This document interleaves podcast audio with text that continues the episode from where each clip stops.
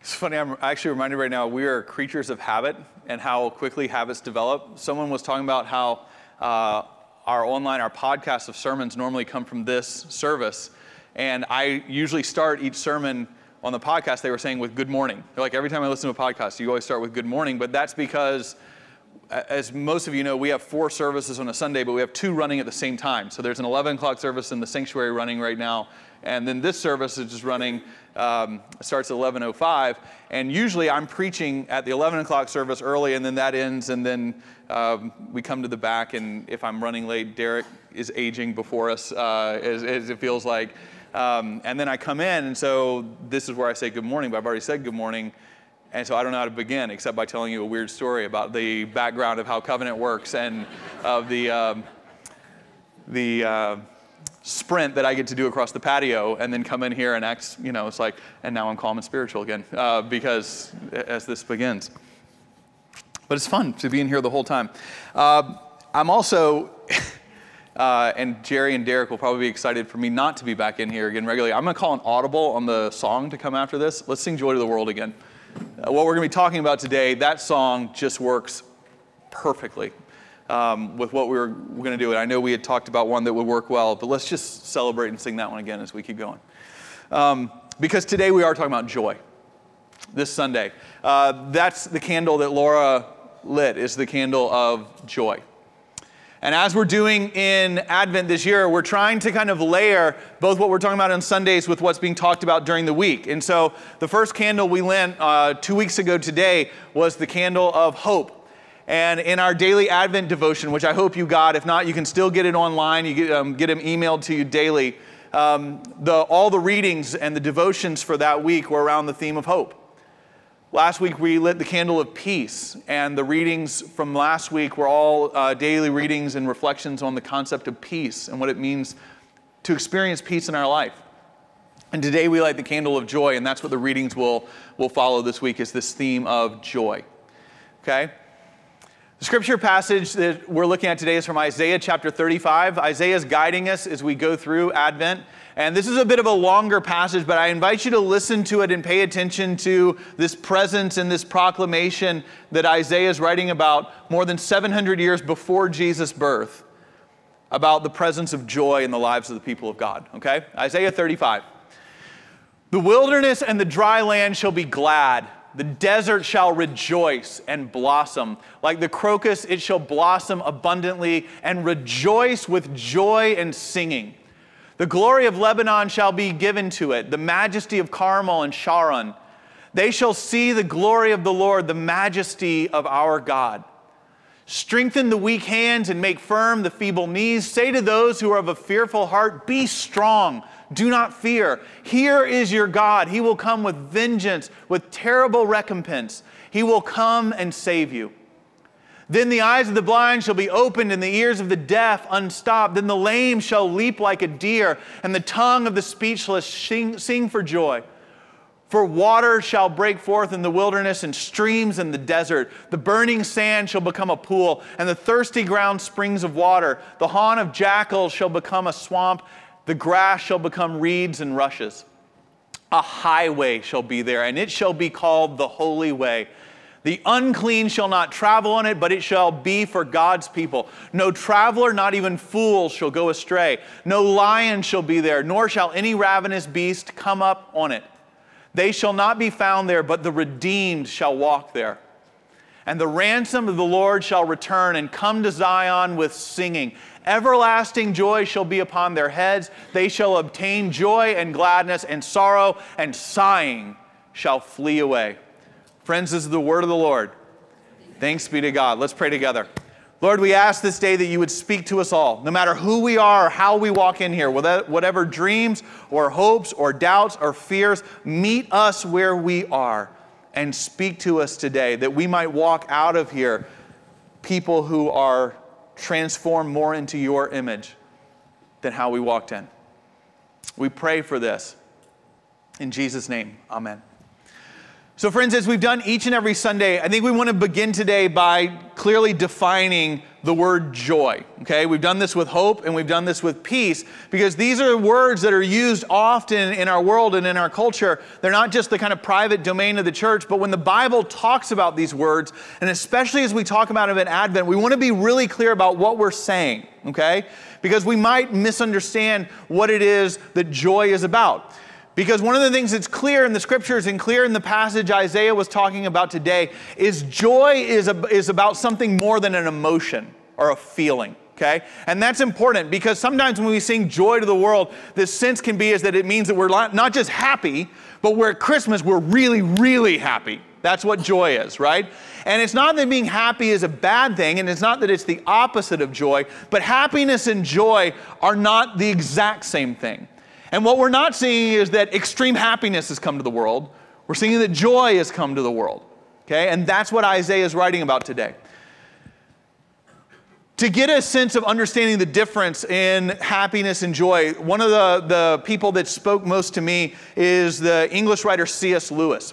C.S. Lewis was a professor at Oxford. Uh, many of you know books, the, the Chronicles of Narnia, The Lion, the Witch, and the Wardrobe that he wrote. Wrote a number of other books as he was a, a professor at Oxford. And Lewis wrote an autobiography that's called Surprised by Joy. That's the title of his autobiography. He talks about in some of his writings the difference in joy and happiness. And again, he doesn't say happiness is bad, but he says that we have to be clear that um, what most people say they want in life is to be happy. If you ask them, it's like, oh, I don't want to care about this or that. I just want to be happy with whatever I do.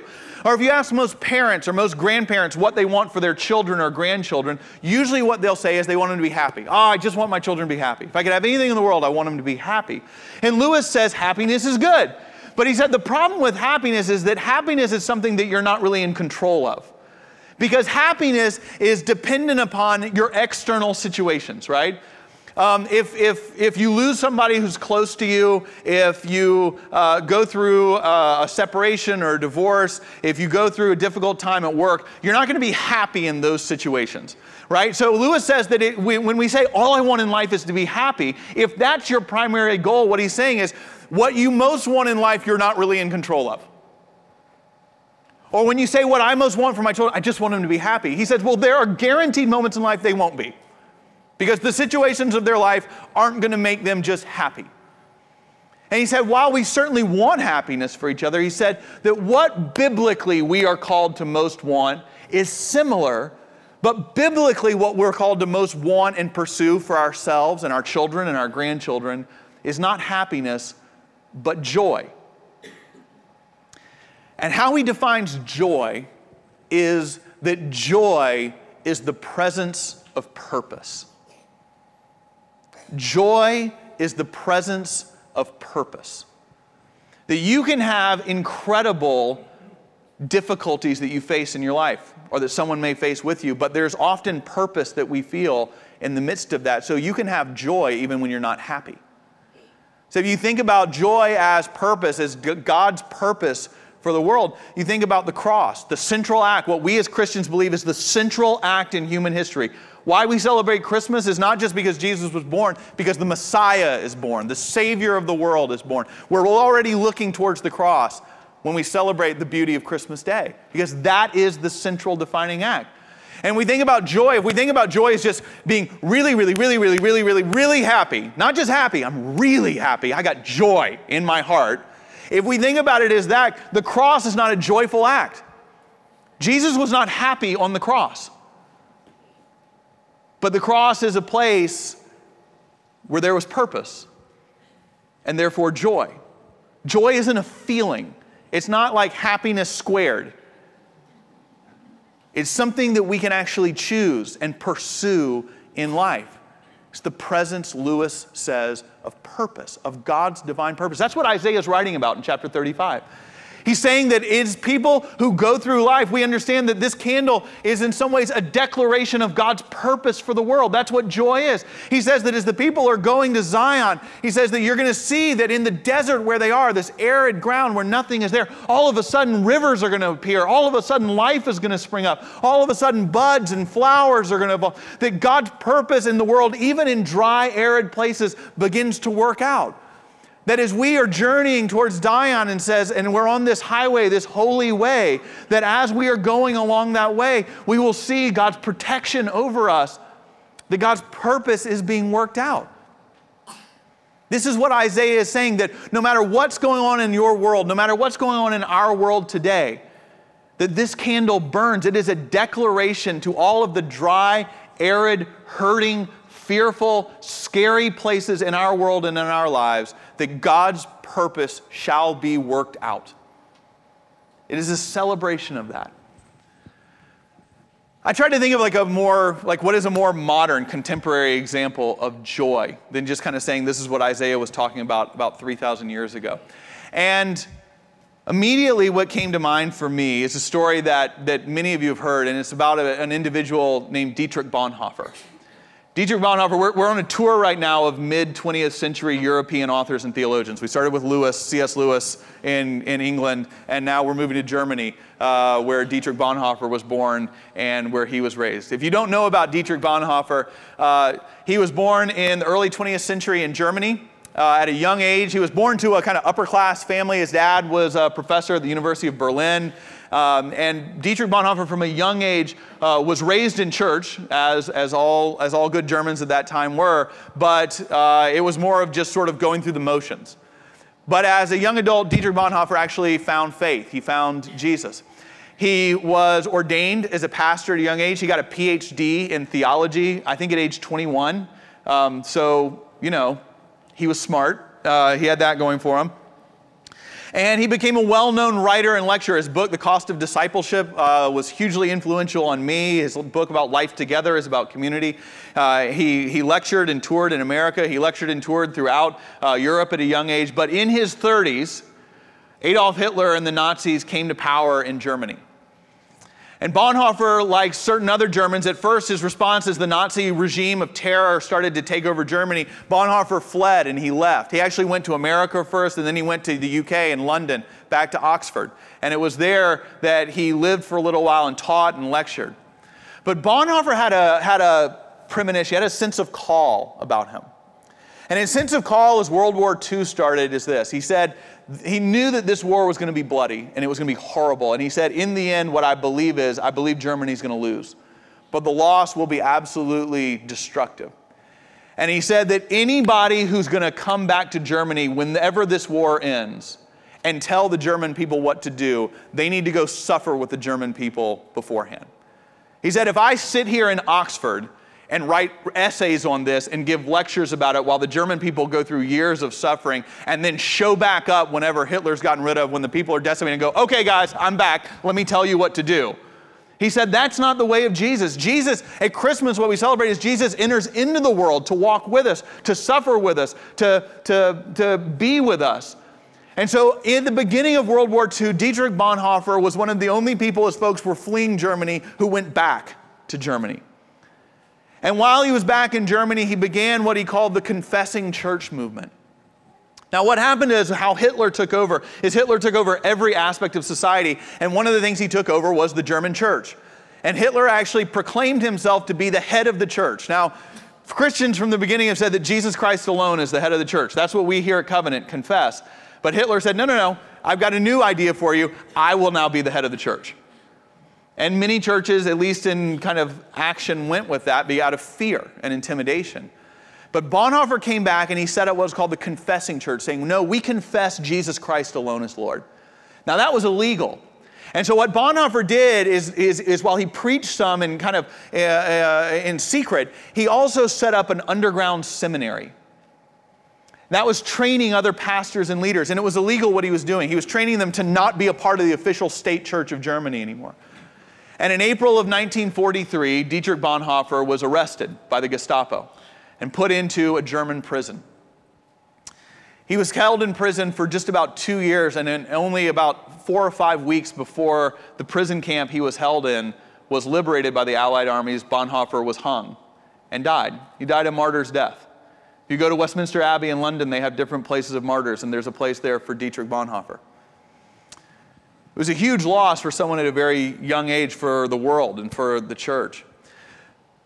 But when Bonhoeffer first went to prison, his first hope was to be out quickly.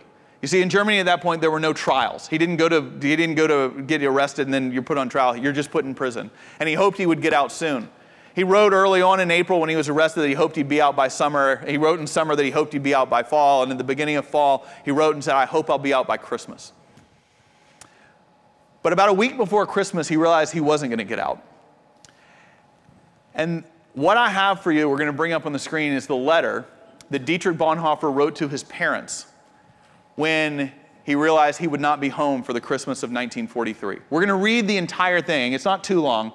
Um, there's a particular section we're going to focus on as we think about joy, but I just want to read this to you because it's an amazing letter for many different reasons of someone who is getting ready to celebrate Christmas in a jail cell for proclaiming the name of Jesus. Dear parents, above all, you must not think that I will let myself sink into depression during this lonely Christmas. It will take its own special place in a series of very different Christmases that I have celebrated in Spain and America and England.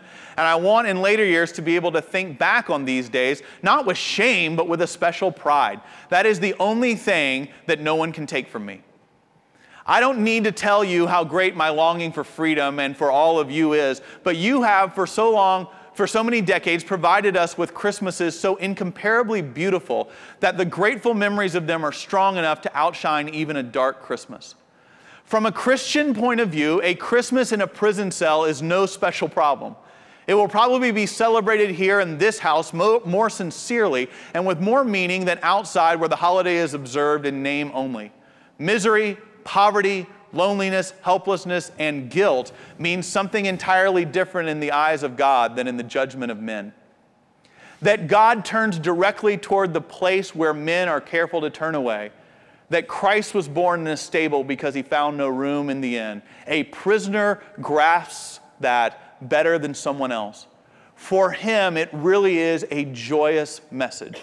And because he believes it, he knows that he has been placed in the Christian fellowship that breaks all the bounds of time and space, and the months in prison lose their importance. On Holy Evening, Christmas Eve, I will be thinking of all of you very much, and I would very much like for you to believe that I will have a few beautiful hours and my troubles will certainly not overcome me. If one thinks of the terrors that have recently come to so many people with the heavy Allied fire bombings in Berlin, then one first becomes conscious of how much we still have for which to be thankful. Overall, it will surely be a very silent Christmas, and the children will still be thinking back on it for a long time to come. And maybe in this way, it becomes clear to so many what Christmas really is. Yours, Dietrich. Now, this is an incredible letter for a number of different reasons, but this paragraph, as we go back one slide, that I want us to look at specifically gets at what we mean about this candle being a declaration in the dry and arid and hurting places of life, of God's joy, of God's purpose being worked out. A prisoner grasps it better than anyone else that God goes to the place, the stable, where others turn away from. For him, it really is a joyous message because he believes it and knows that he has been placed in the Christian fellowship that breaks all the bounds of time and space, and the months in prison lose their importance. What Bonhoeffer is writing about here is what Isaiah is writing about the declaration of joy, of God's purpose that will bubble up in even the most difficult of circumstances. And the joy, he doesn't write about happiness here. There's nothing about in prison going, this is just so wonderful. This is defining joy as purpose, trusting in God's purpose to work out even in the most difficult of situations. So I don't know about you, but for me, I need to know this candle's here. I need to know that this declaration is real. I need to know that it is real in our world today. I needed to know it is real in our country today. I needed to know it is real in my family today. I needed to know it is real in my own heart today. This declaration that God's purpose is being worked out. And that Christmas isn't about just getting really Christmassy, it's about waiting on the promise of what will be. And the last thing I want to say is this not only is this a declaration, but this candle is also an invitation. And it's an invitation to all of us that joy isn't just something we wait on, but it actually is something we become participants in.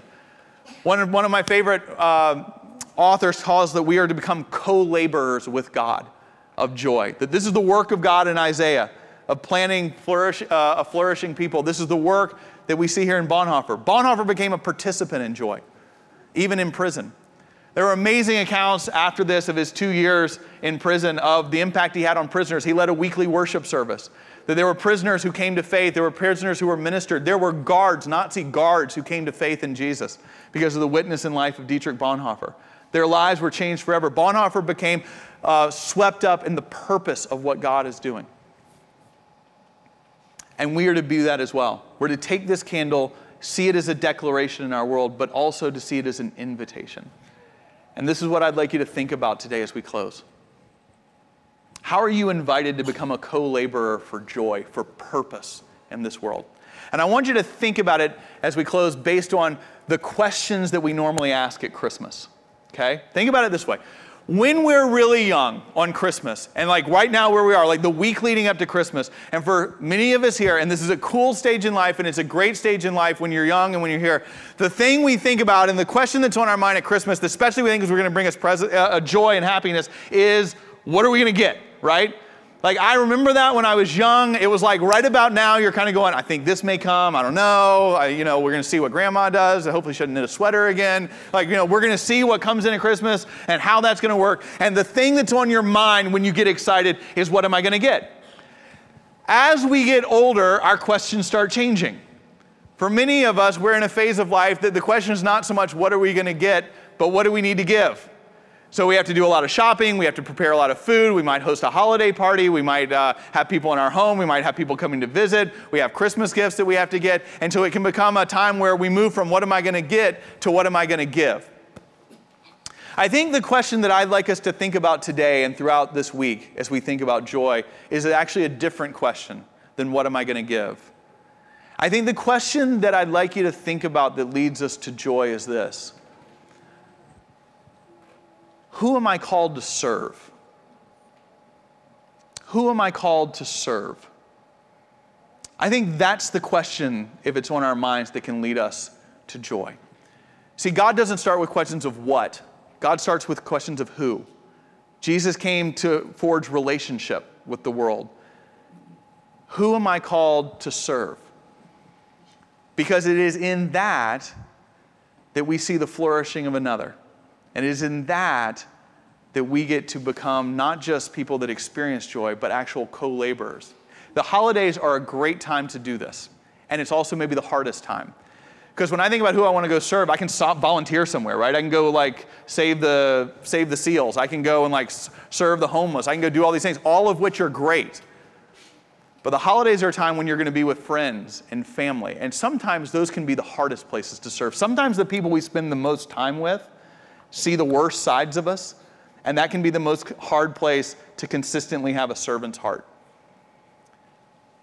But the path to joy is asking with those whom we're going to be with, who am I called to serve? And if that question can resonate with us,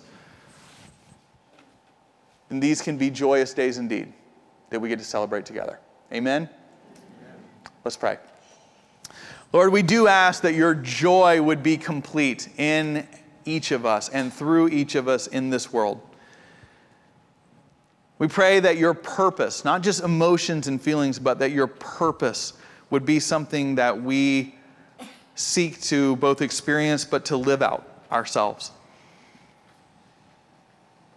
And that we do celebrate that in the coming of Jesus, joy, purpose, meaning has come to this world.